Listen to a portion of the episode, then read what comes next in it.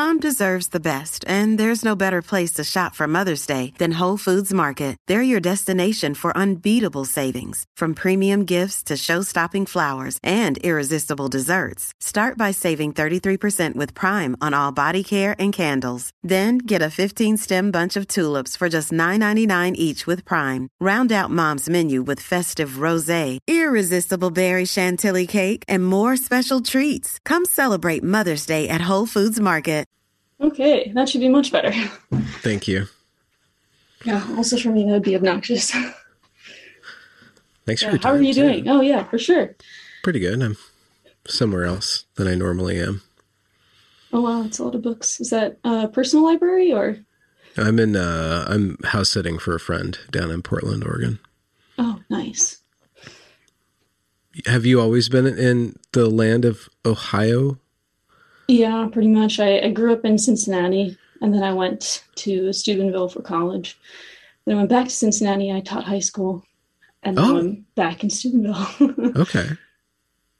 So, you, did you get your master's uh, teaching certificate, or no, I taught theology, so you don't have to go through all the hoop jumping, which is really nice. I didn't want to do that anyway. Um, I was originally planning on going to the Dominican House of Studies, which is a school in Washington, D.C. Um, but then, uh, yeah, just as, as things were kind of falling into place after graduation, I realized I wasn't really ready to just jump straight into like a master's going into PhD program. So I decided to pull back and teach instead. Figured that I would I would learn the things that I already knew better by speaking them out loud. That definitely did happen, but I'm also very glad not to be teaching high school anymore. oh, really? Yeah. Is there something I- very special about high high school theology?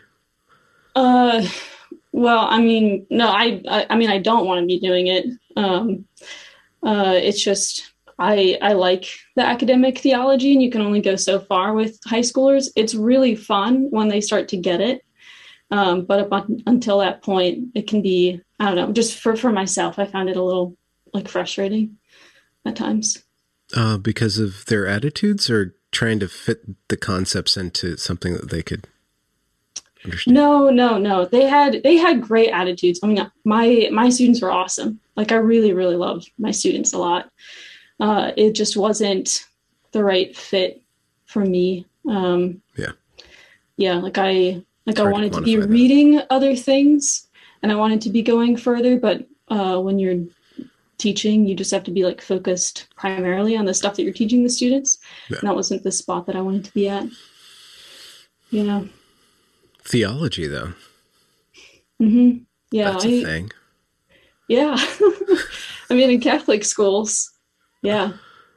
It was, so um, I don't. I'm not. Um, I'm not aware of Catholic school. So, what percentage of Catholic school is about theology? Is it like one out of every eight courses, or something like that? Like, Yeah. You always have a theology course every single year. okay, hmm even So- from from kindergarten up, I guess you're doing Bible Yeah. stories back then, but Uh-huh. yeah, and then they get deeper and more complex, abstract. hmm Or at least they should. Yeah. Yeah. So I, I went to Catholic school my entire life. So I, I started off with like the simple Bible stories and uh yeah if you depending on on who's teaching you can kind of stay in that space for a long time. And i think if that's people's experience of catholic school and learning theology and it doesn't go beyond that then you just think well that's that's everything that theology has to offer and it's generally pretty simplistic and it's just a bunch of bible stories the end. Um, i happened to go to a really great grade school that kind of pushed us a lot further. So that's what got me i think first interested in theology because like i just knew well i knew I, I found out pretty quickly that it was like deeply philosophical. I didn't even know what philosophy was. I was in fifth grade and uh, my teacher decided to teach our class about um, the idea of relativism um, and objective truth or subjective truth. And i remember like basically going to a lecture and absolutely loving it as a fifth grader. and the rest of my classmates were bored out of their minds. Hmm. But I thought it was awesome. Um, so I think that was my first taste of philosophy, theology. And then, yeah, that's that's what I was trying to bring when I was teaching in the classroom. So when you discovered relativism, did you find that you could just manipulate everybody to your heart's command? like no. that opened up to you. no. um, I think uh, I mean what I think what was significant for me was finding that it was inconsistent. Mm-hmm. Um, so uh, the this what do you mean inconsistent with itself? Is yeah. it like by definition relativism is inconsistency? Yeah. It's just pointing to the inconsistency and um, relativism as kind of a a philosophy of life or philosophy of religion really doesn't work. A very simple way to boil it down, I think this is kind of like the general attitude that people have is like, well, you know, like you have your truth, I have my truth. Like what's true for me is true for me, what's true for you is true for you. Um, so, you know, kind of like live and let live. But then if you start scratching at the surface a little bit more, trying to dig a little bit deeper, well, what does that really mean?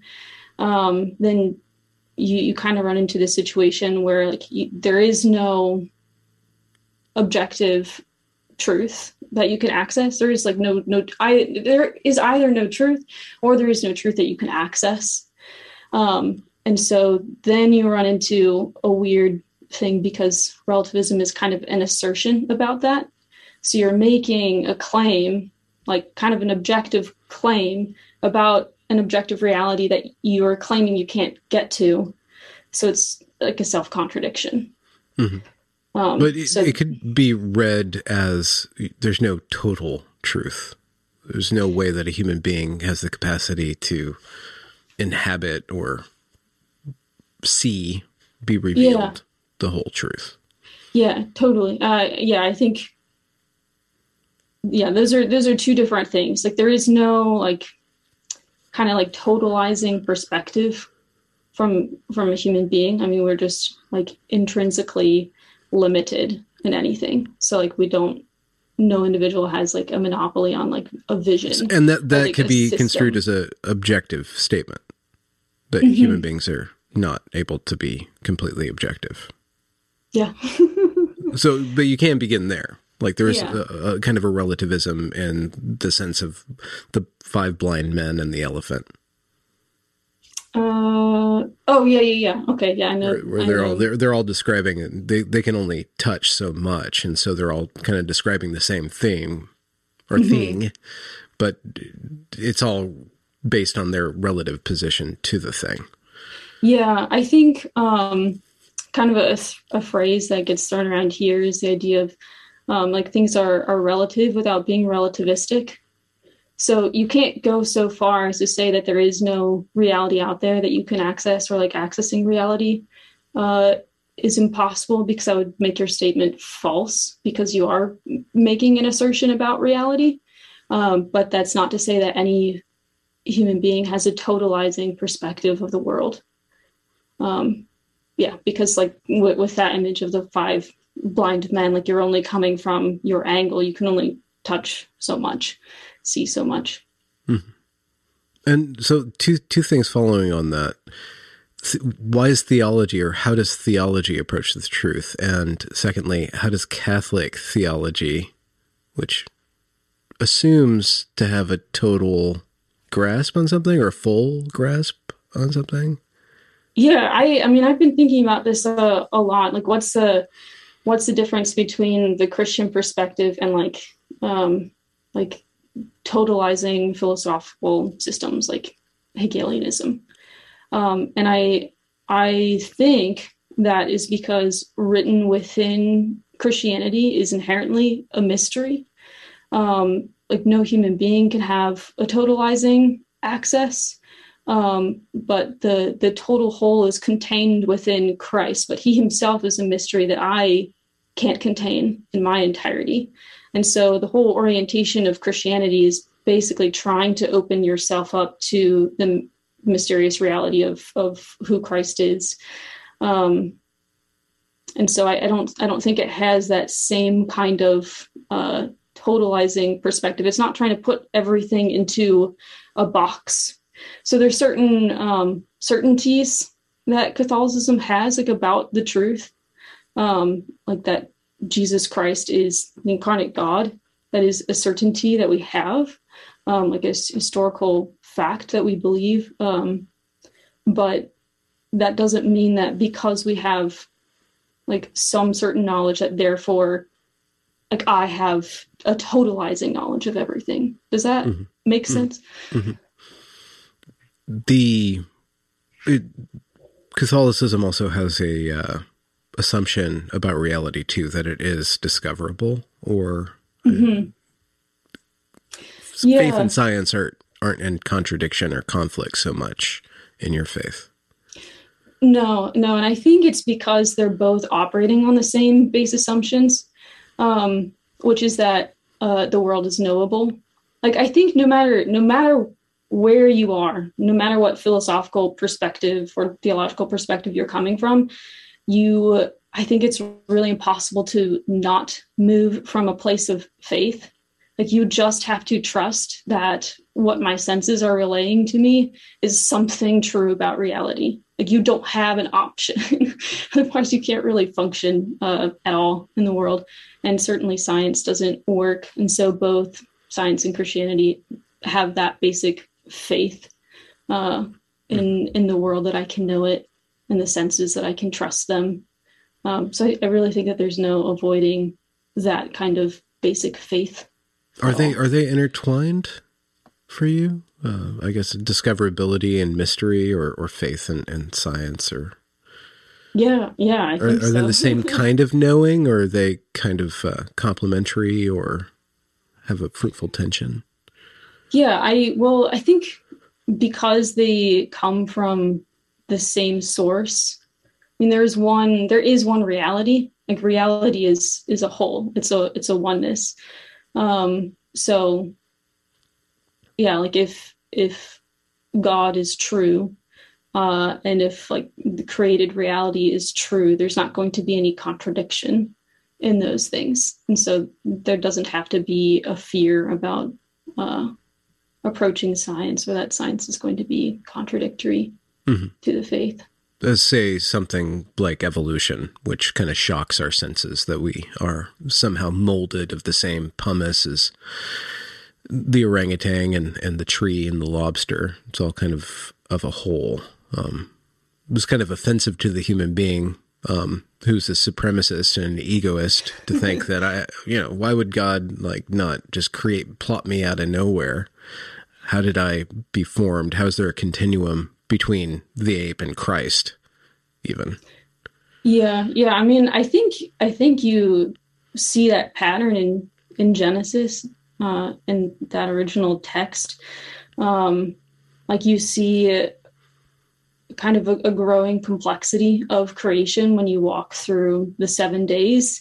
Um, and it seems that what the author is trying to communicate is that uh, like there there's kind of um, uh, the, the phrase thrown around in, in theological circles is a hierarchy of being like you start with the most kind of like basic things like time and space are created in the beginning mm.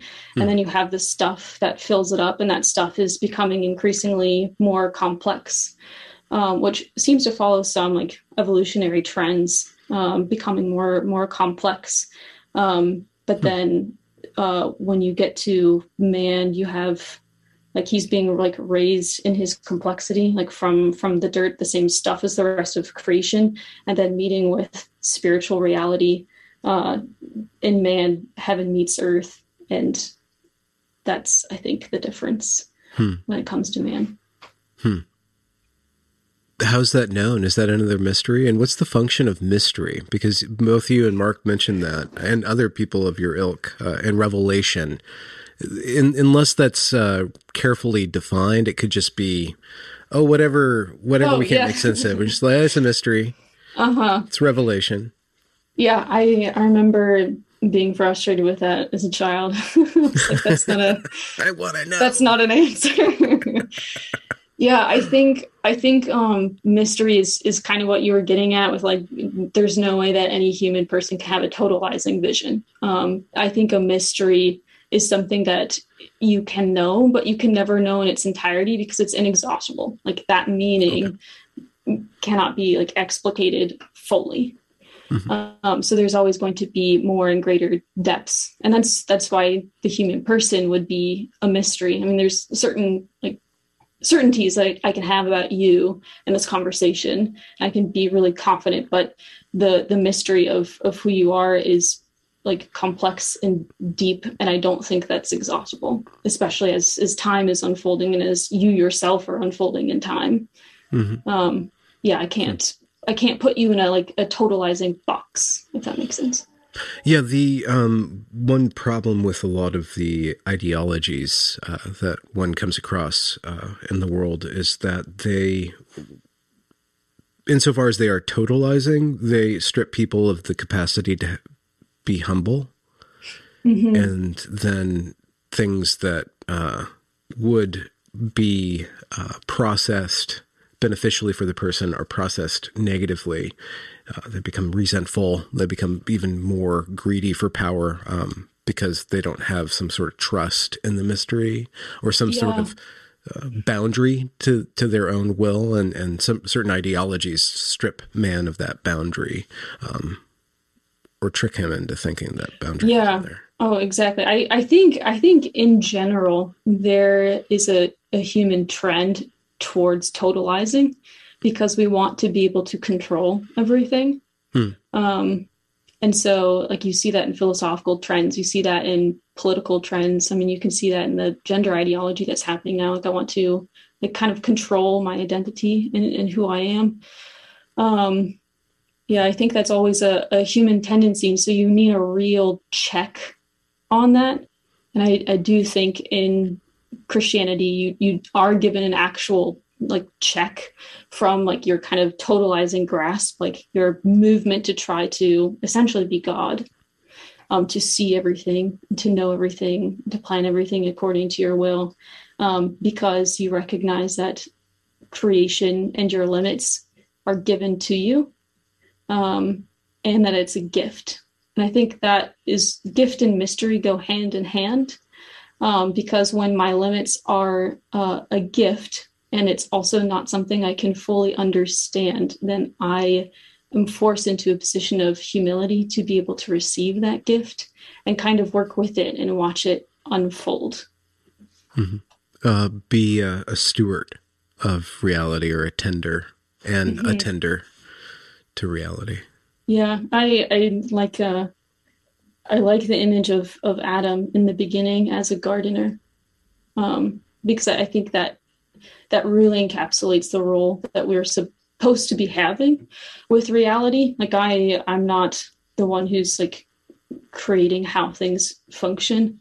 Um, but I'm paying attention to the reality as it's being given and then like helping to give it more shape like i i recognize the thing with its particular potentialities its particular limits um, and so i move things in the world to allow it to to flourish i mean that's that is what a gardener does mm-hmm, mm-hmm. so are you working on something you and mark uh, finished the first season of politics of gender mm-hmm. excellent mm-hmm. how many episodes was that 20 80? I don't know. 13? it was longer than I expected. it was pretty long. It was very involved. Um, yeah. And yeah, I, I, think I've watched most all of it. I'm finishing up, I think, the last episode, not the live stream Q&A that you guys did, but the one before that. And there's a lot of really good parts to that. But you got, you got kind of attached to that project. How did you get into that project? Yeah. Um, so, and is that a part of a bigger project that you're concerned with? Um, so I guess the the project began with Marc's dissertation. Mark was working on a dissertation on gender. Do you recall the title? Mm, no. Oh, Barnes on gender. No. Okay. Probably, probably yeah. something just as exciting. uh, yeah, I, I knew that he was working on that. Um, and so when I was reaching out to New Polity, um, because I I offered to help for free, and then uh, it turned into not for free, which is oh, even nice. better. Great, yeah. Um, yeah, I knew he was working on that, and I knew that he was um, reading queer theory, um, Judith Butler in particular. So I, I was reading that on my own with some friends of mine because I just wanted to understand it. um, and then was that your first foray foray into postmodern uh, thought?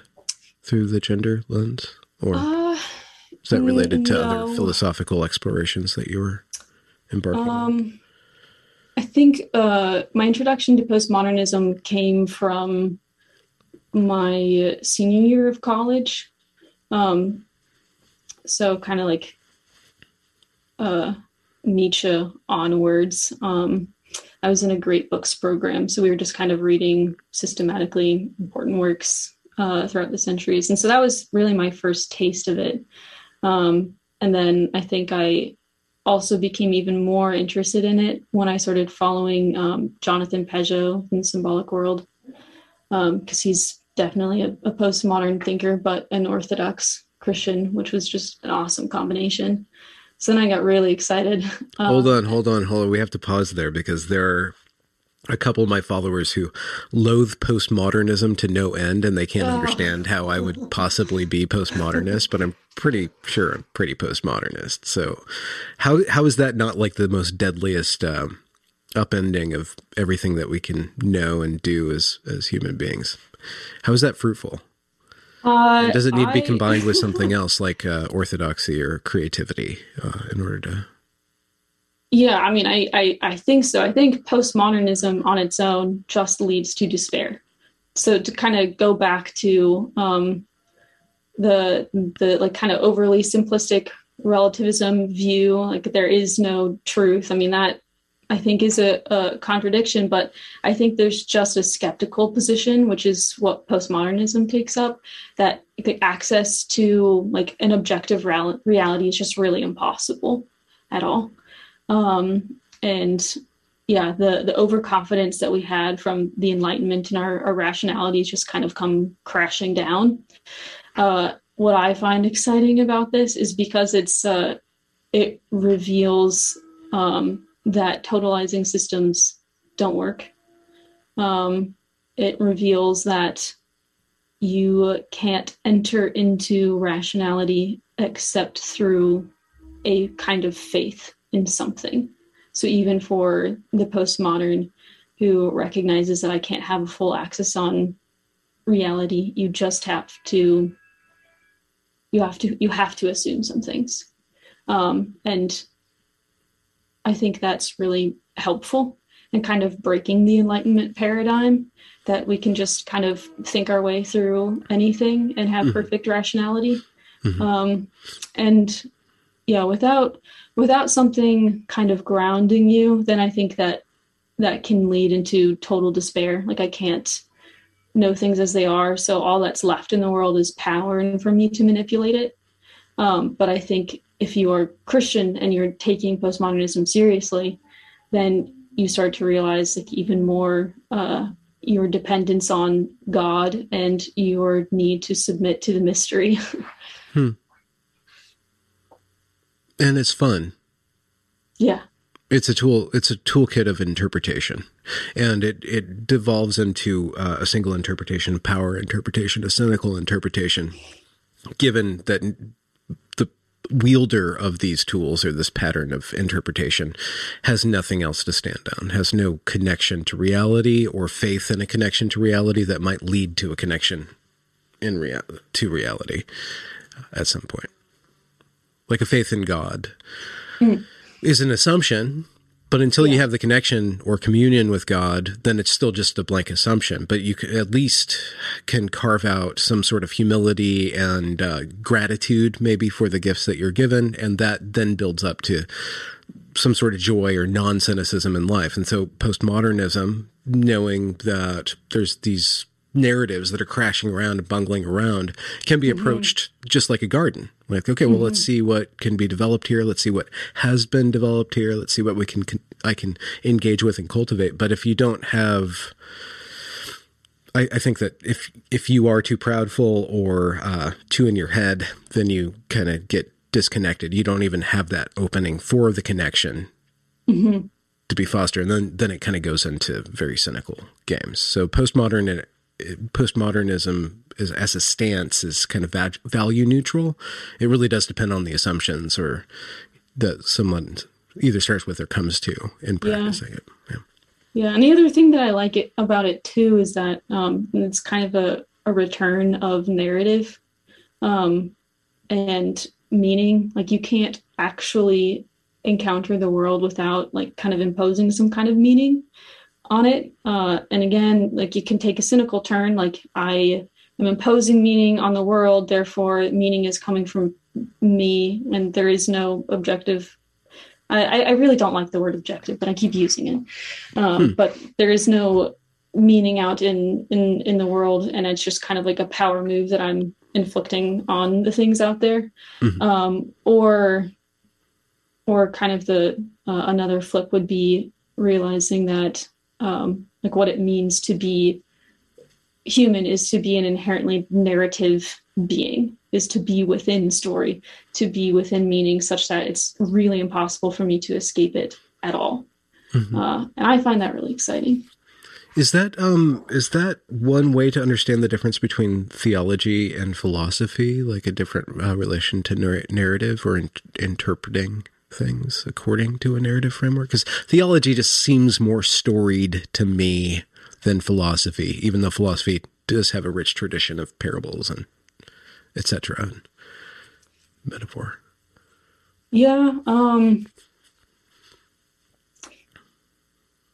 hmm. Yeah, I, I, I kind of see uh, it, it, gets a little bit confusing for me to think about or, or talk about because I just see them as overlapping so much. Okay. All right. um, like I, I, I feel like you kind of do both simultaneously always, but it's sometimes more one or the other.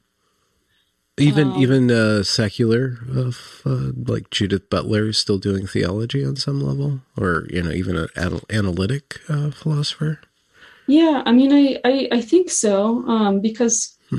um, yeah she's like a she's asserting an anthropology um and she's asserting like a narrative a story um like kind of a myth of humanity mm-hmm. uh if you will and i mean that's precisely what the bible is doing i just don't think that you can escape those narrative myths of our origin stories um hmm.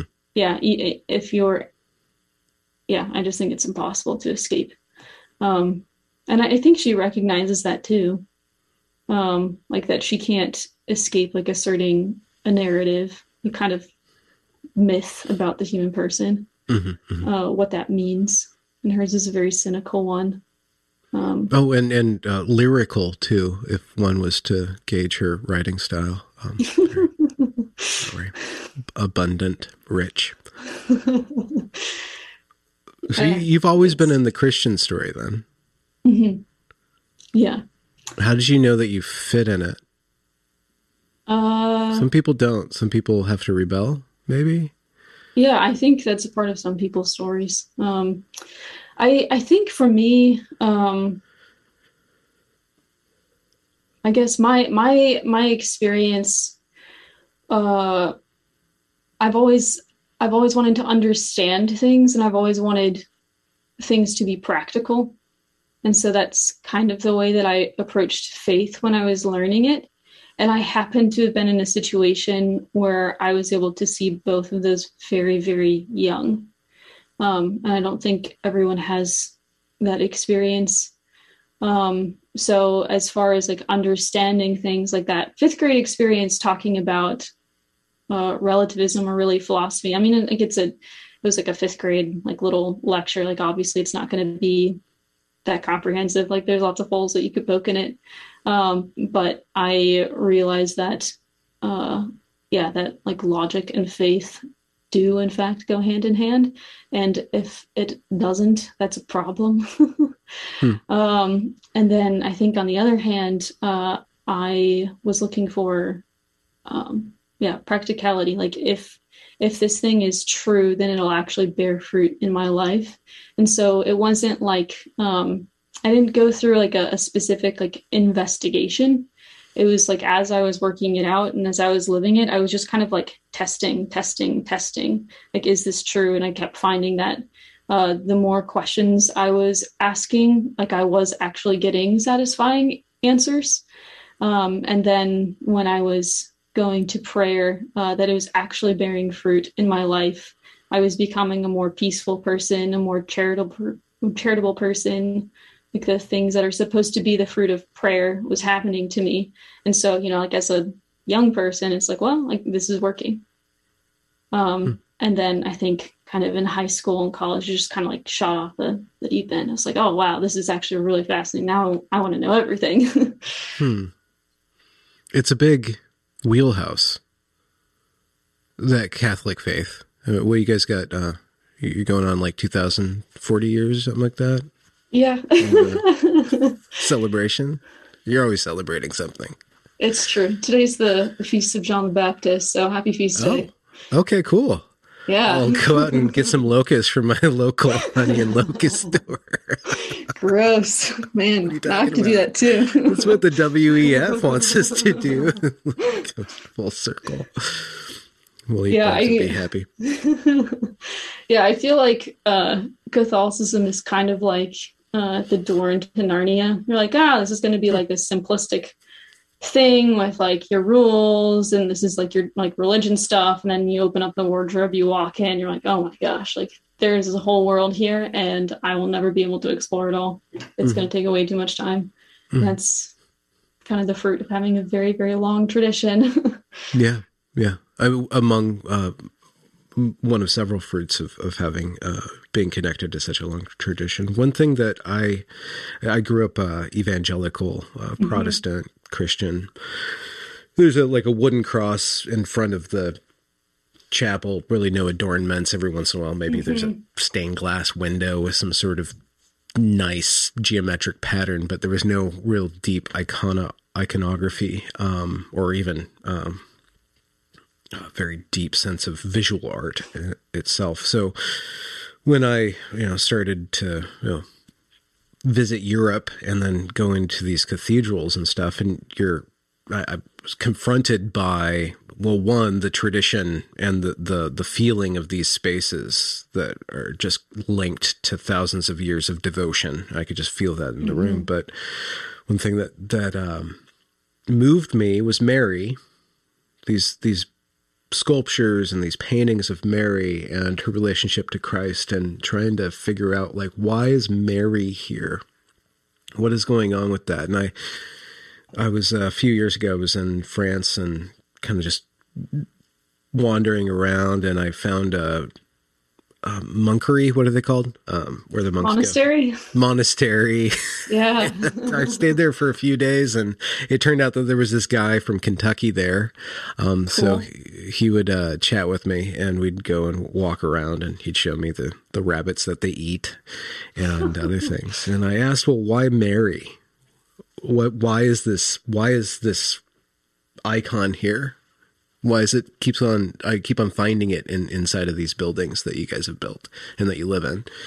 And he said that i can't remember his exact answer was something about the reflection of christ's pain and the mother is even a higher uh, realization of that pain or like the the witnessing stance of mary to the divine gift in the in the son and then the, the divine sacrifice and and and jesus's crucifixion is it's almost stronger or more potent in some way, but I don't know. It's a it's a mystery. But uh, the question is, or or the topic is like the the place for the feminine and the female in Catholicism is not hidden. It's it's out front. No. it's it's front and it's actually center. And if you really look at it, you start to see that actually every time you go into a cathedral, you're inside of a woman, and the church is kind of like this um, I don't know how Paglian we need to go, but like you can kind of see that the female represents huge things and very specific things. Mm-hmm. It's all in there. So I'm just wondering um, about that and your relationship to that and how that has grown in you and yeah informed you. Um, yeah, I I think um, when it comes to Mary, uh, I think it, it makes sense to understand the church as being the bride of Christ. Um, and Mary is kind of an, an image of the church in a way. Like she is like the uh like the perfect woman, uh the one who is perfectly receptive to God, and not in a way that like Mary, I don't know, like wasn't human, um, but she was completely receptive to God to the point of like totally receiving God into herself and bearing God into the world, and that is basically the role of the church and kind of the role that what we're supposed to be before God is um, this image of total receptivity to God. So I guess to kind of bring it full circle to some of the other things that we were talking about is um yeah, to like humble yourself before the mystery, before your own limits, um, before uh, God, and to receive Him so that you can like bear fruit and bear life, uh, and bring that to the world and to other people. Um, yeah, and I think that the the feminine is a particularly potent symbol of that is kind of um, almost like the the highest symbol. It's kind of the the spiritual orientation of the church is essentially to be Mary. So then it makes sense that Mary is just everywhere, constantly reminding you like this is this is your position before God. It's it's very profound, and and there's certain mysteries that you can't really uh, convince anybody of through argument. Um, either mm-hmm. they speak to you, or they resonate with you, or they don't. And I guess that's either my humility speaking or my aesthetic sense. Of, you know, there's no arguing taste. Yeah. But I, I in in investigating feminism because I've been investi- investigating gender, and if you're going to investigate gender, you're going to invest masculinity and femininity. Um, mm-hmm and I'm more oriented towards investigating femininity and the feminine and the female and the woman because I'm a man, and so it's kind of just more interesting to me to go in that direction. Um, plus, it, there's something. Uh, I, I, I, I, dip into the manosphere every once in a while and stuff, but there's just something like kind of gay with a J E uh, J H E Y kind of thing about it. It's like I don't know, yeah. we're getting a little too broy. Um, so I need more work in that area. Um, but I, I, notice in, in American feminism, or in feminism in general, but American feminism, and and there are many feminisms, and there's you know different strains of it, and there's even uh, Catholic Catholic uh, forms of feminists that mm-hmm. that are, are coming into being. Erika Bachiochi and um, and uh, Abigail Favale. There's a lot of Catholic women specifically who are actually pointing to something that that mm-hmm. is, uh, assuming or subsuming feminist critique and then bringing it back to the church, bringing it back to a complementary relationship yeah. to the um, male and female. But anyway, so there's American feminists and they're kind of liberal and mm-hmm they don't like it when you say that to be feminine is to be receptive. Like that yeah. is that's negative power. That's negative power. And it might yeah. be negative mm-hmm. power, but I don't think it's any less powerful than negative power. So I'm just wondering like have you uh, been persuaded to to think of uh, the woman as being uh, put down by being shown as passive or receptive or how do you square that with the critique of uh, maybe women being taken advantage of by being taught this stuff, you know, being put into a place. Yeah, no, I, I definitely grappled with that. I think more um, in high school and, and, going into college, more more intellectually. Honestly, I just wanted to understand. Um, I went to an all girls school. um, so Cincinnati is kind of an odd place. There's a ton of Catholic schools, just it, it's overflowing. Ton of all boys schools, ton of all girls schools. Hmm. Um, so I was kind of uh, be, because of the all girls school environment, I was kind of in like a feminist environment. Um, the thing that we would say over and over and over again was, "We are empowered young women." I'm sick of that phrase. I'm done. Do you know what it means or what it meant? I mean, for us, it was just like girl power, hooray! We need something for marketing. Yeah, yeah. Maybe that's just my cynicism speaking. Well, you know, it's that the, the I, I, the visual representation would be uh, sorry to go Marvel, but the uh, in Avengers Endgame, there was this gratuitous scene of all of a sudden all the female characters in the entire series just kind of appeared on screen, and they did this girl power, like this oh. thirty second slow motion girl power, like goddess march. It was just like totally egregious. But yeah. Oh no. yeah, I think I think I experienced that kind of vibe in general from my school, and I, I, it kind of felt like people were compensating for something, and okay. that's kind of how I felt with feminism. Like if you really have to assert that like women are powerful, women are powerful, women are powerful, it's like well, if we are, we shouldn't have to convince anyone, you know like it just should just be evident and I, okay. I shouldn't have to like i guess kind of like fight for it. And i think um it's because uh feminism is being colored by masculinity. Like it's this idea that the only kind of power that's a real power is the kind that can be seen that's external or that is violent. Quantitative and yeah. mm-hmm, and men like do uh, have a monopoly on that. Like, I mean, men tend to be stronger. Uh, men like tend to be, I don't know, more like active politically and just interested in doing the things that are associated with those kinds of power. Um, and so, yeah, so this turn then of saying, well, like, well, women are also powerful. Therefore, it means that they have to express power in the exact same way that men do. That's kind of what I was picking up on, and I was getting frustrated. Oh, so you had an intuitive sense that you that it there was something off. Mm-hmm.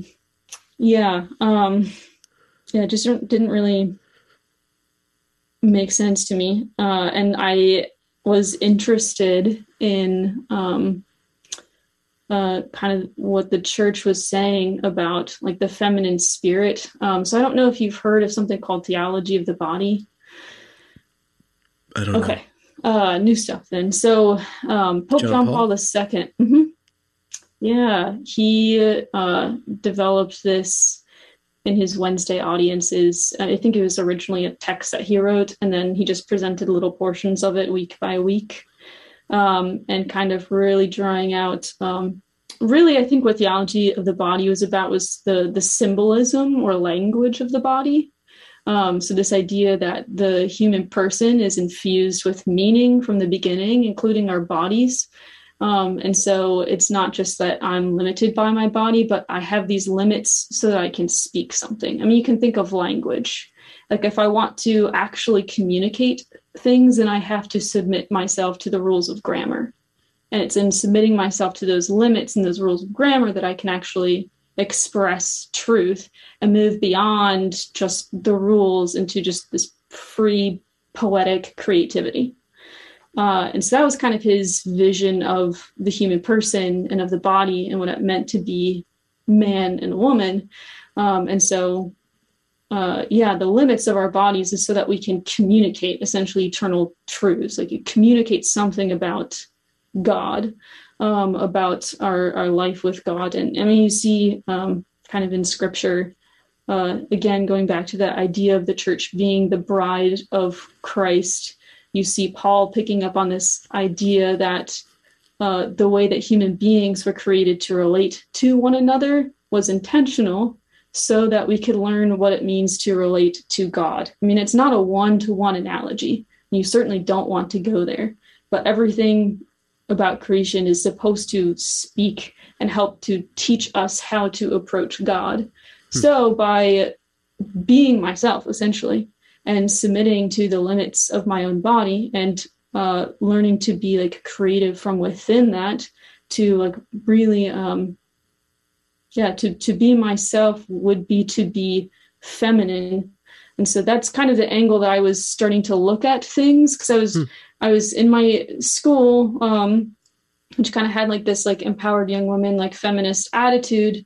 And I was also learning about theology on my, of the body on my own time and just picking up a very different attitude about what it meant to be a woman. I was trying to reconcile those two things. And especially when I got into college, I and studying philosophy, then then it just kind of deepened that reflection a lot. Hmm. Mm-hmm. And and so I, I, could see how one could misinterpret the uh, prompt to, uh, let's just say that that you're Pope, dude. It's like uh, women be feminine. That's how you get close to God. And then I could see that it would be and or ma- men be masculine, women be feminine. That especially what we're witnessing now with so-called gender ideologies that people are making mm-hmm. an idol out of the feminine and an idol out of the masculine. Mm-hmm. How do you know that you're just to be feminine? What how do you, how what is your relationship to femininity then? Um, relationship to femininity from what perspective? If if this is your uh, your vehicle to uh, manifest a relationship to God or to discover how to relate to God, how do you relate yourself to femininity? in uh, in such a way that you're not taking it too seriously or too lightly. Um, how do you how do you recognize it? How do you even see? This is the problem with gender. How do we even see what it is? I don't even think we can oh. really see it. It's something in the corner of our eye. It's something in the yeah. when somebody will turn their wrist or something like that. It's very it's very light. So yeah, I'm I'm grateful that you phrased it like that because that that became my big question. Like it, because I like I am a woman, therefore I'm feminine. And what does that mean? It can get really confusing because in general, men and women can do the exact same things, yeah. but the way that we do them is different. Like it's it's almost like a tone or a musical quality to it. Like you can't really put your finger on it. And like there's certain things that are exclusive to women. There are certain things that are exclusive to men. Um, yeah, but for the most part, there's so much overlap. Was that was that was my my my question, um, and I I have been thinking um, a lot about symbolism, and I think it makes sense that John Paul II focuses on the language of the body because language is essentially symbolism. Um, I like that idea because it keeps you from moving to a totalizing sphere. Like a symbol or language has limits, it really does express something, but it's not like that meaning is exhaustible. Um, so, like, there is meaning to woman, there is kind of a, a, a limit on her, um, but it's not like you can like put uh, what femininity is entirely in a box. Like, I just don't think that you can totally grasp it or like I don't know, like draw a circle around the whole of it and like, all right, this is it. or even codify it if you wanted to go that far. Totalize mm-hmm. it. Yeah, yeah, yeah, yeah, yeah. Well, I don't think uh, maybe a poet would do. I don't think there's any philosopher that's been crazy enough to try. And and one thing actually, one funny thing about philosophers, male philosophers, they'll, they'll figure out the they'll figure out the world, and then their wife will cheat on them, and they won't know how to deal with it. Right? There was a, something that popped up with Heidegger. It's like trying to like deal with his wife cheating on him. Is like, ah. you know, so. Yeah. There's something about a woman that breaks men, men's brains. Like they can't really define it and the woman yeah. has so much power over them at the same time that they kind of try to even cut her out in certain respects in their uh, mm-hmm. uh, philosophies. I just see that. Yeah, I, I think that's true. Uh, and that was kind of one of the things I wanted to, I was hoping to talk about today because I, I know um, Marc mentioned when he was on the podcast that I want to be a nun. I want to join a cloister. You do? Um, yeah. What, what do you uh, mean want? Uh, it hasn't happened yet. okay. Um, yeah, I'm going to go visit a cloister uh, in September for a month, um, and just go try it out. So maybe maybe I should back it up because I I'm I know that a lot of people don't know kind of how this works, um, like being a nun. um, yeah, so so in the church, there's a lot of different religious orders like i think when people think like nun or monk you just think of like oh like the there's just like the one thing and they wear like a habit and it's probably brown. Yeah. Um or they either make wine or beer. Yeah. Really good wine and beer too. Uh yeah there's there's a lot of different kinds um and there's a major distinction um between the different kinds. There's the actives and there's the contemplatives and it's um, you can kind of think of it as like the kind of job that they do. Um, so the active uh, like friars, uh, the active sisters, they're going to be the ones kind of like Mother Teresa. They're out on the streets, they're doing things like you see them essentially. Um, so they're serving the poor, or maybe the order that you join, their job is teaching, and that's what they do. Or maybe they work in nursing homes, or maybe you do like all of the things. It depends on the order that you join, um, what kind of like job or apostolate vocation you're being called to, uh, the way that you're serving other people and serving the church. Um, so those are the the actives. Um, the contemplatives uh, are cloistered um, typically, so it means that they take a vow of stability. So the community that they enter into, that space, like the actual living place, they don't leave. Um, so you're kind of like behind, or they get moved uh, around, yeah. right? You you can. Um, it it depends on how strict the order is. Like there's like kind of like hierarchies within the contemplatives. Um, wow. I'm sure like people have heard of the monks who take vows of silence. Feel like everyone is aware that there's those extremes that exist. Uh, so those orders are out there. Um, most contemplatives, I don't think, take vows of silence. Um, but yeah, you you make a vow to like that place being your home essentially um, and your vocation or job is basically just to seek God in prayer. That's it. Um, and I think that can be very confusing for people um, because it's not uh, it's not really like a useful thing. Like the active sisters, the mothers Teresa's, they make sense. So like they're going out and serving the people, but then here's these people who leave the world, they enter into the cloister, they stay behind these walls. No one else is able to enter in from the outside. They don't leave. And what they do is just pray, they just seek God. Um, and I was aware that there was that distinction, those two different kinds, when I started looking at religious life. Um, and I always thought that I was going to be active. I thought I was going to be out teaching, and then I was teaching, I realized I didn't like it. and then it was kind of through that that eventually I realized, oh crap, I I want to be a contemplative. I want to be a cloistered nun. This is this is what I want to do for the rest of my life. I was shocked to discover that, but I, I, I don't think I should have been. how does how does one discover that? How did you discover that? How do you know that? Um. Yeah. Uh. I have always had an attraction to consecrated life. Um, I've always been uh, like I, I, grew up around uh, religious sisters essentially, and so it always kind of been there in the back of my mind as like an option. Um, and really, what interested me about them was that they were just so happy, um, and they just seemed really full of life um, and like my child logic was like, I want to be happy and have fun. These people are happy and having a lot of fun. I want to be, I want to be one of those.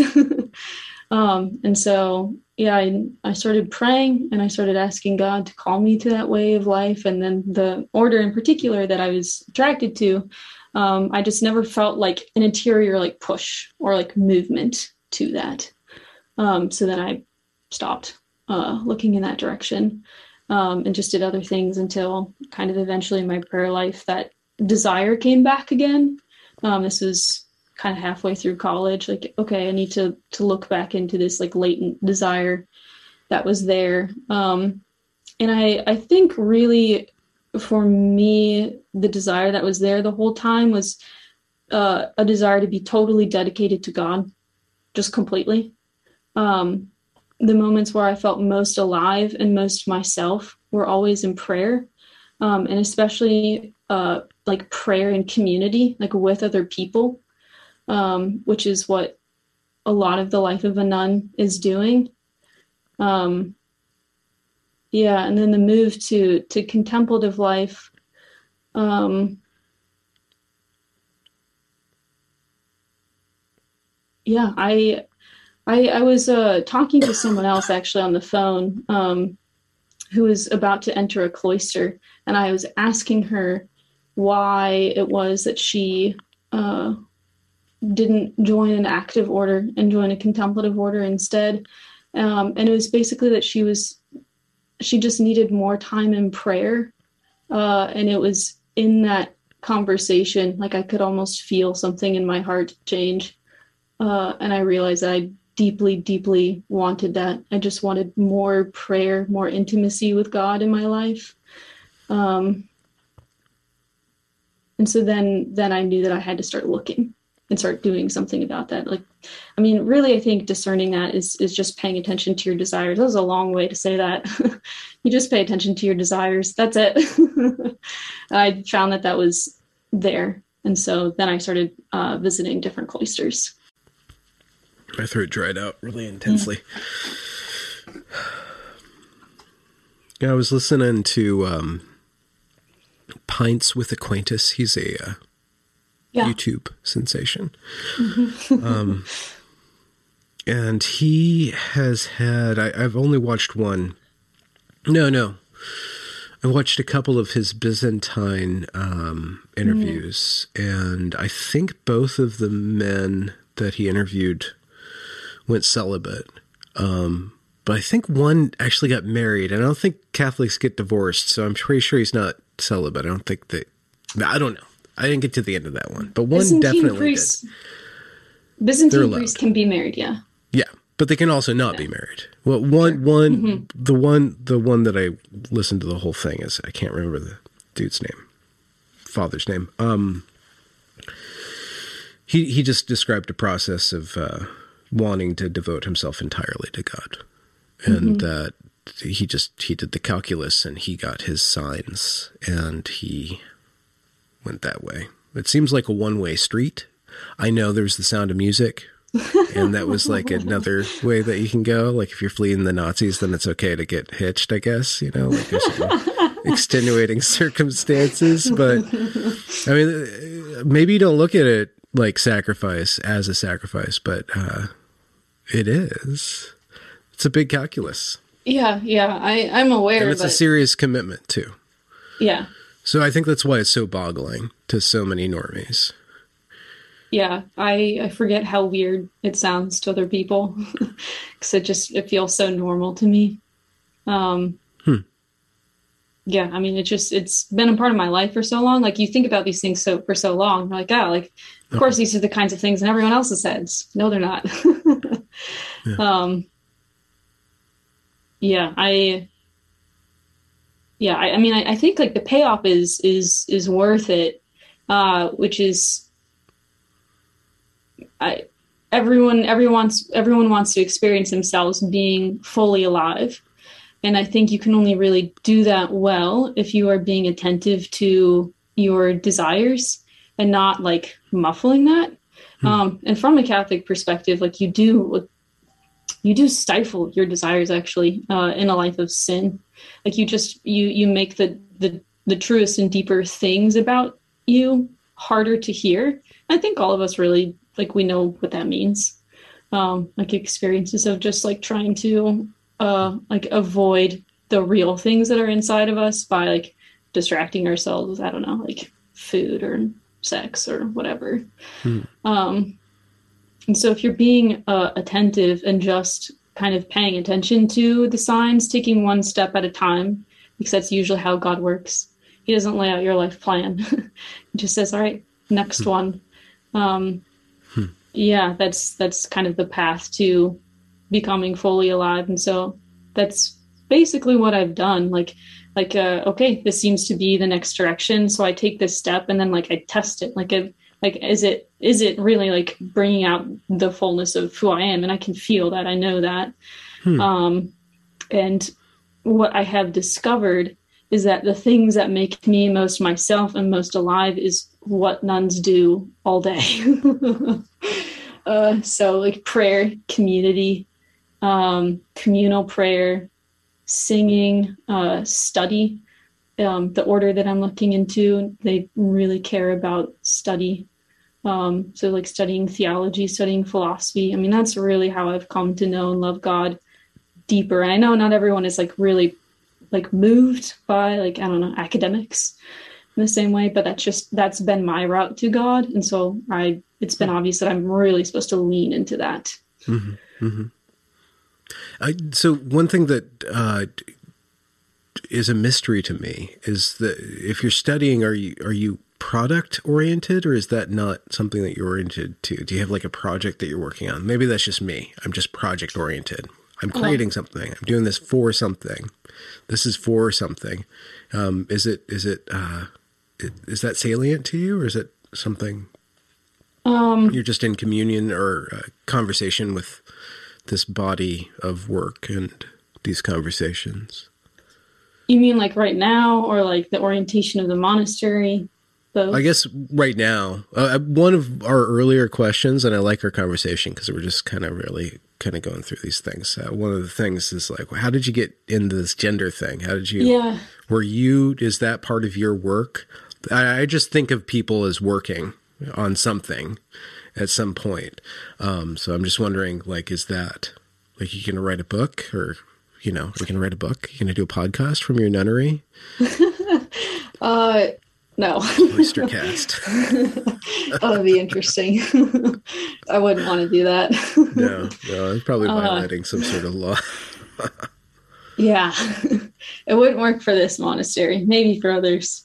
Um, yeah, I mean, I the reason why I'm doing what I'm doing at um, New Polity is, I mean, it's kind of like an in between step. I'm not in the cloister yet, um, and it's it's kind of like dating. Like you just have to go and like try it out, hmm. uh, mm-hmm. see if it fits because you might be called to religious life, but it, it might not be the community for you. So it, it might take a while for me to find the right spot, which is fine. Um, but in the meantime, I don't know, there, it, it seemed like there was something else that I was supposed to be working on as I'm kind of moving my way towards the monastery, trying to find my place there and it just kind of happened that the gender stuff occurred. I mean, I was just I was interested in Butler. I reached out to Marc. I was like, how can I help you? Like I I, I can help research stuff for your dissertation. By the time I got here, he had pretty much finished it. So I was like, well, I don't know what I'm doing here anymore. mm-hmm. um, and then he's gonna be, yeah, like turning turning that into a book as well as like other things. So I'm in, assisting in that. I'm also helping um, Dr. Andrew Willard Jones in a book as well. So that's mm-hmm. that's really been my main project, actually. Even though people just see me talking about gender, about? it's on Catholic social teaching. Um, oh, you guys are commies then? I was kept wondering. uh, it's I'm really excited about it. It's what is Catholic um, social teaching? Um, Catholic social teaching. Um, uh, it's uh, it's kind of like uh, human anthropology, um, like what is true about the human person, and because the human person is a social being, what does that mean? So it's it's essentially political theology. That's what it is. Hmm. Um, which I think to a lot of people sounds like an oxymoron. um, but if you think about politics in a broad sense, um, it's uh, politics is really just about ordering power um, yeah. and ordering power for the common good. And that's really the heart of Catholic social teaching. That power, all power, ought to be used for the common good. It ought the powerful ought to use their power to raise up the weak, and it, um, for for the church, the family is really the paradigm of that.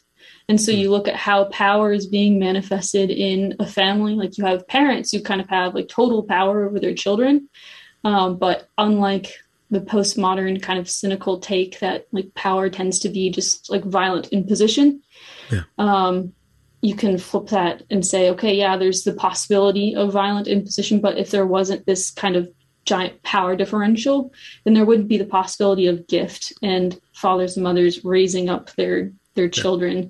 And so it's essentially just looking at basic political principles without telling people exactly what they have to do. Um, hmm. So like you can use those basic principles, like all power ought to be used like to raise up the weak, like in a family, but it doesn't mean that all families are going to live that exactly the same. Mm-hmm. Um, so it's it's kind of like a, a hands-off political theology. like here's the basic principles um, it's it's almost like teaching someone how to be an architect like here's just how nature works here's physics now go do something beautiful yeah, the, the interesting thing about power is that we kind of are blind to it having a content. It can have a content. Power can be love. The yeah. content of power can be love. And mm-hmm. it can be the content of power can be love not only within the family but within the city state. It can mm-hmm. be that way. Yeah. Maybe maybe it's really difficult for it to be that way. Um, Definitely. Almost impossible sometimes, but um, there's that possibility. So even just shedding light on that, you know, it, I'm just trying to extrapolate what could be a hands-off political theory. Say, well, you could. This is how it works. It could work like this. There could be content in there. Yeah, I mean, I, I think what the church is asserting is that, um, like that, that is like the true force of power.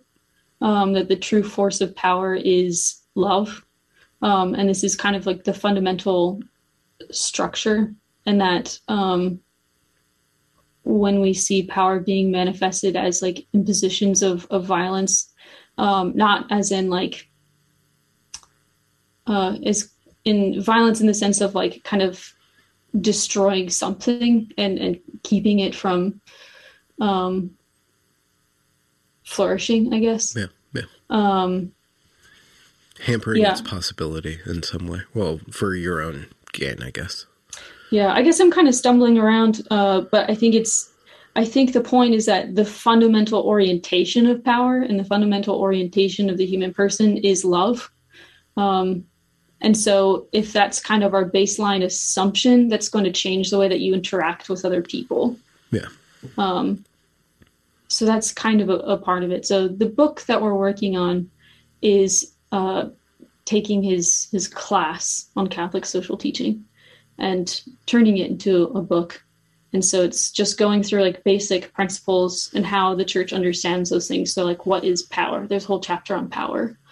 Um, what is hierarchy? Because like human beings find themselves just in, in hierarchy. Some people have more power than other people. Is this always a bad thing? Should we always be cynical about it? Should we arrange our political structures assuming cynicism that power is only manifested in domination and violence. Mm-hmm, mm-hmm. Absolute like power corrupts absolutely. Mm-hmm. Is that an absolute statement or not? yeah, so uh, that's that's kind of what the the the book is about, and that's the project that I'm working on while I'm trying to get to the monastery. Yeah, on your way to the monastery. Yeah. The, you do your own calculus for it. I don't mean to be judgmental at all. I'm just trying to like find the right questions for this. Mm-hmm. But if you if you abstract yourself from the world and cloister yourself off, are you not not fulfilling your destiny as a woman? I'm sorry to go here. It's just a question. Go for of it. having a of having children. If the, if that is a sacred part of being a woman, having a family, engaging yeah. with a man over over your lifespan like you're you're there's something else that you're being called to do like that's a huge sacrifice or absence mm-hmm. and i wonder if there's a calculus in that or and i know your tradition is thousands hundreds centuries old depending on the cloister and the tradition but still i'm mm-hmm. sure that they've they, they've figured out how to square that circle but it seems like a big circle to square yeah yeah. Um, hmm. uh, I think um, what uh, like motherhood, like physical motherhood, does is um, like I think that's uh, a manifestation of what it means to be a woman fundamentally. Um, but I think that that orientation is really beyond just the physical um, and is a movement into the spiritual. Um, so, so what I mean is, uh, a nun is a mother. Um, she does what mothers do, um, except she receives from God, who is her spouse. Um, she receives his word, kind of again imitating Mary. Um, and in receiving that word, she's bearing fruit uh, in her in her prayer um, and in her pursuit of God and her pursuit of virtue, and that just kind of naturally bears fruit um, and spiritual blessings on other people. Does that does that kind of make sense? Like it's the same pattern, like you're doing the same thing. But in a different way. Um, I know that that's something that Marc and I kind of talked a little bit on the podcast. Um, that in the in the Catholic tradition, uh, I think I think there's a more full vision of femininity because of the understanding that there's a place for celibate nuns in the church. Um, because when if your if your only possibility of vocation is uh, being a wife and mother, then it kind of it puts a cap on like your meaning as a as a woman. Like it's there's a tendency to just limit yourself to like well like i'm just here to like like have children and raise babies and i think that's kind of what feminism was rebelling against right like i'm like this kind of intrinsic uh like notion that i'm made for something more than that and that my meaning transcends um just having babies mm-hmm. um and if you are in like a world in which there are like celibate nuns um, and they're kind of actually uh, from the church's perspective like the highest expression of femininity because they're almost like the hmm. Uh, like the most embodied symbol of what union with god is going to be like um, then uh, that, that kind of changes like your orientation of how you you view yourself. Like automatically you have a world that's opened above you instead of just like closed to like just like the physical realm. I wonder if that is um subconsciously or unconsciously mirrored in uh, academic feminism as the, they they are the nuns. Uh, those academic feminists are basically I, the, a lot of the rhetoric is kind of anti-male and uh, even separatist. It, it, it's mm-hmm. like the cloistered. It's just like there's an added bit of lesbianism in there that you know, whatever. But you know, just like if that if that's the paragon of, of the feminist. That's the nunnery of the academy. That's the nunnery in, in a way. It just yeah. there seems there might be some sort of parallel. I mean, like I can see the overlap, um, but it's also it seems to me a more sterile orientation. Like there is okay, no so, fundamental, yeah, like orientation towards life. Like what I am meant to do is to receive and bear fruit. Okay. Um. Yeah and yeah because I have seen there's a there's a this is a controversial uh, observation but a lot of the problems in woke college spheres you see a lot of women without children turning causing these different identity groups to be their children right like kind of the cat mm-hmm. mom who like latch, yeah. latches on to black lives matter or like find something to totally. then coddle um, it, it, it's kind of there, there's a, manifestation of motherhood and motherliness. It just totally. doesn't seem to be fully recognized in, in, its full glory to serve something greater. And so there's something kind of devouring motherish about it or coddling about it that actually is kind of corrupting to that which it con- condescends to. Yeah, I, I think that's right. Because I, I think there is that uh, natural orientation in all women. Um, and it's going to manifest in some capacity uh, or if it's not kind of causing like an interior dissonance if that makes sense. Um, but yeah i think you're right in pointing out yep it is kind of manifesting in these kind of weird areas. I mean like you you see it too with kind of like it's the same idea of like we have like these intrinsic kind of religious movements like a movement towards ritual and how we're seeing kind of ritual come back into the public sphere like um, like public apologies. I mean like that that is like a public ritual. It's like a public confession. Like all the things that the catholic church have been doing it's like now everyone's let alone all the identities. you, you guys, uh, we, uh, we've uh, I've been thinking about this for a long time now. It's like we're we're reinventing the Catholic calendar, but it's all about identity now. Oh my gosh, I know. and we have oh, Pride it's so Month. weird. It's, like, it's a whole month too. that keeps on going and going and going. And going. yeah, and there's like parades and yeah, it's just the return of, of ritual. Mm-hmm. But yeah, I, I think I think that's that's totally true about femininity. Um, and I wonder if that has to do with uh, a misunderstanding of, of power, like just reducing power to the way that we see it um, typically manifested in men.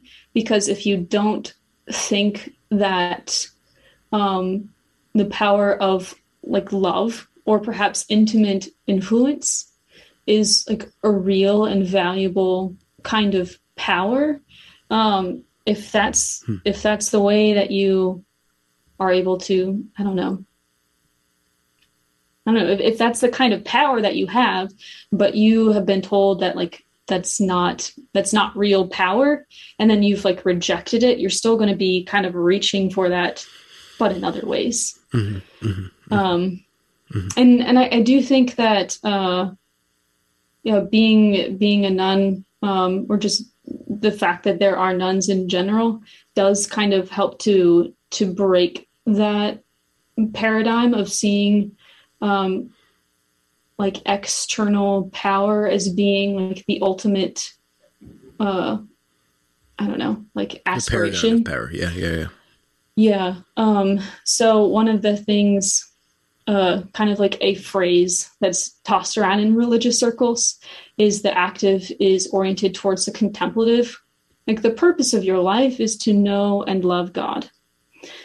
And so we put a lot of emphasis on all the external things, um, but really, if they're being properly ordered, ordered, they should be ordering you to the contemplative to the place where you can know and love God uh, intimately. Um, like the the final kind of orientation of of human existence, I think, um, is not to like complete a project, but to know a person. And I think the bridal imagery um, really helps you to, I don't know, re reorient the way that you're seeing that. I know I'm just kind of like a, a No, no, no, no, things, that but was I a don't know good how one. else to explain. You know, you, you did a you- you did a judo move on me. The, the what did you just say? The ultimate orientation of person is not to complete a project, but to know but a to person. know a person. Yeah, is that is that a Mar- Maria original? Uh, yes, it is. Good one, good one. You hit home there. yeah, and that's why I I love I love I love telling people that I want to be a nun and just watching the confusion on their faces. um, because I, I know it's I know it's so confusing and it's just kind of fun to watch. Um, Hmm. yeah, like people try to, to to process that because I think we are so focused on being useful, being active, doing something, creating some output. Like the thing that you're asked is like like well like how do you want to make a difference in the world someday? And I, I think that's really admirable. Um, but I think what woman reveals in general, and especially, I mean, like uh, the the nun is just like like a symbol, like turned up to the nth degree. Like it's making it really, really clear um, that the ultimate orientation is is really not to be just like this useful person who's Hmm. doing all these great things. I mean, we all know that those things will be forgotten anyway. Um, that they don't last. So uh, I, I think that's kind of the the church's response to um, feminism, um, because I think that uh, female power is is kind of a hidden power, like the power of love and the power of influence, um, like intimate influence, uh, is in fact uh, more powerful and more long lasting, I think, than violent power. Because like you are able to enter into like the heart and the mind of the person like conversion like real conversion is going to make lasting changes in a way that an external law is not going to do. I mean like anyone knows this when you're disciplining children.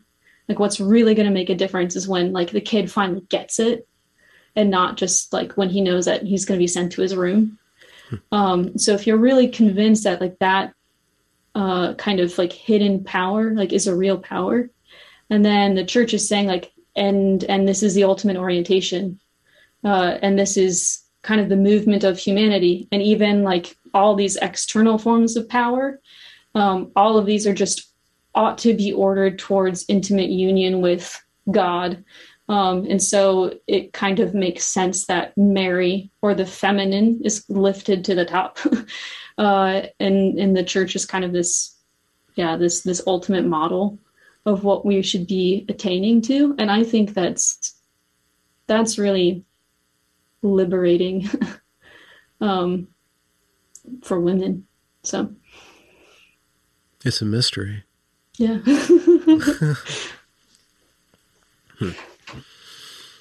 So, what's next on your plate then? I guess you're going to trump up the mountain in September. Do you have uh, plans? Are you guys doing anything? Are you guys taking a break at New Polity uh, for the summer? No, uh, right now I'm just working on uh, the book with Andrew. Uh, I'll be taking a break in September, but nobody else will be. Hmm. Uh, and then I'll come back and Marc and I will do something. We'll see what ends up happening. So we'll we'll be we'll be gearing up for another season of the podcast, um, and it's going to kind of move more into the second half of his dissertation, which is looking at the biblical narrative. Um, so I guess kind of what what we were doing was looking at okay, what is Judith Butler saying? What is queer theory saying? Um, and uh, then just kind of completely like switching and just looking at the narrative being offered by uh offered by the bible like what is what does revelation have to say about the orientation and meaning of male and female and hmm. i'm really excited about that i think it'll be really interesting there's one thing that he said and i can't remember exactly what he said but it was in the the last i think it was the last episode he said something about the uh he was very assertive and and you called him out on that or something like that. He used this. He used a very particular tone of voice about that. The gender confusion is actually the rule, not the uh, not the exception. Something along the effect that we've always been having a hard time with figuring out gender, and that that is actually something that we have to continually be mm-hmm. rediscovering or or reifying.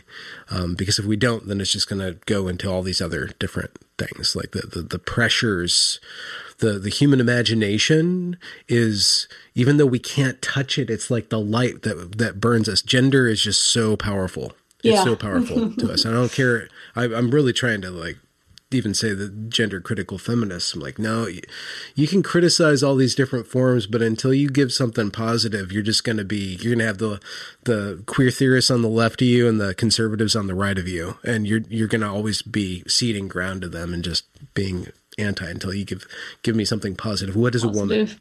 Yeah. What is a woman? Yeah, I I think there's kind of two two two levels of it. Um, there is kind of like the biological like recognition, and I think the confusion about that is a generally new thing. Yeah, because um, the tech and the mm-hmm. internet, how much time we spend in this. Yeah, uh, but I think I I I think that the the question that everyone is really grappling with is what what well what does this mean? Like no one I mean, if it really just came down to biology, nobody would care. Like, sure, you can put whatever name that you want on this appendage, whatever, fine. Mm-hmm. Um, yeah, but what does that mean? That yeah, that is that is the question. I feel like I mean that's that's kind of what we're going to try to explore a little bit more like what is uh scripture, what is revelation revealing about what it means to be male and female. And I mean, it's not something that can be exhausted. Um, I mean, I, I kind of feel like I'm just swimming in a lot. and in some ways, like I don't really know what I'm doing. I'm just have, I have lots of questions and I'm like, mm-hmm. figuring this out at the same time. Mm-hmm. Um, and I feel like symbolism in general is just kind of like that. Cause I, I think that like the meaning of man and woman is deeply symbolic. Um, and yeah, like you can, you know that it has like a meaning and an orientation. Um, but because there's overlap and because it can be manifested in just like an infinite amount of ways mm-hmm, mm-hmm, mm-hmm. it can be overwhelming I, one one of my aphorisms about is that uh, sex is sex is universal, gender is local. Mm. gender gender is uh, and and it's taken from Illich, uh, yeah. Illich a little bit. It's like you're going to see these local manifestations that are going to be. It's a, it's a the problem with gender ide- identity is that it tries to make concrete that which is re- re- relative or relational, rather. Mm-hmm. And so, what you're going to see is that gender is actually a negotiation towards intimacy that's not going to be able to be affected through a, bio, uh, a, a biography on the internet. Your, your gender identity is a completely it's not like you're you're just this actor on a stage that is proclaiming an identity that's gendered. It's that your gender is the movement of men and men and women and women and men and women figuring mm-hmm. out how to how to discover themselves. So yeah, so the yeah. weird perversion of making gender I- identity the uh, expression of your authentic self. Your authentic self is not some atom that's proclaiming itself like a beacon. It's it, oh. it's discovered in this dance of relationship, and gender is the field through which uh, we become de-anonymized. It, it's the de-anonymizing force yeah. in us. Yeah, I think it's I think it's just a lot less fun. Like I like I I'm starting to see more and more that limits in creativity are just in, intertwined. Like you can't have creativity mm. without limits mean, everyone knows if you're given an essay prompt of like, talk about whatever yeah. you want, that is the most horrible thing you can do to a person. Well, yeah, but, like, but, like how but, do you begin? I, I I hear that, but at the same time, gender identity tries to like there, there there's these really stupid graphics, um, like where they say that there's where's your gender identity? Here's Barbie, here's GI Joe, and then there's twelve different shapes between it. It's trying to give order in the wrong way. There are things yeah. that are not correct rules. It's not correct grammar.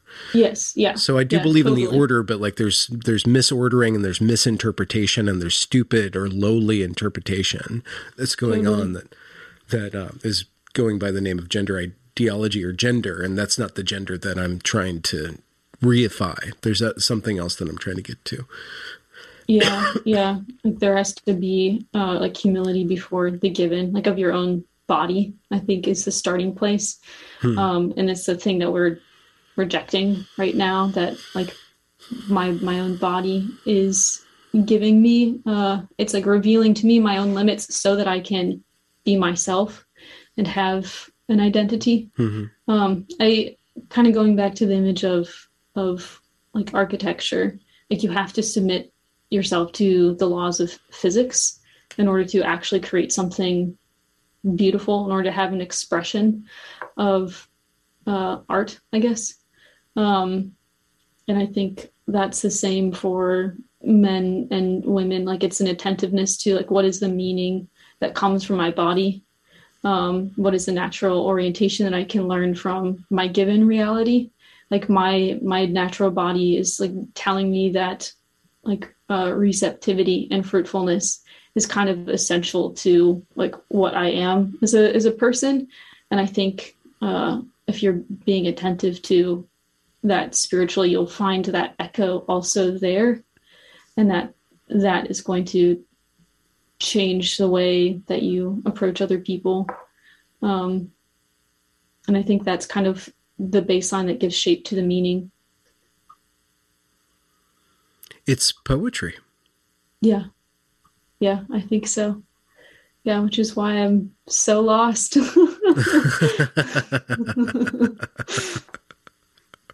put on put a bird on it and call it art. I, I guess you're right. Uh, just let it be what it is. Maria, it's been wonderful. We should finish the recording. I don't know how yeah. long it is because I'm out of town. my setup's completely weird right now. Mm-hmm. So thank you for your time. Thanks for um, carving out a place in this weird studio closet kind of yeah, it's really ugly. it was wonderful to speak with you, and uh, hope we can speak again.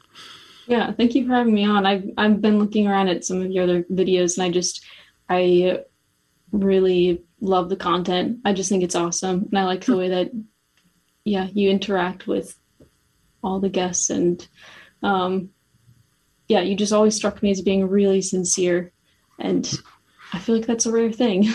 Hmm. So thank you. I'm gonna end the recording. Can I ask you? Uh, wait, stop, and then, how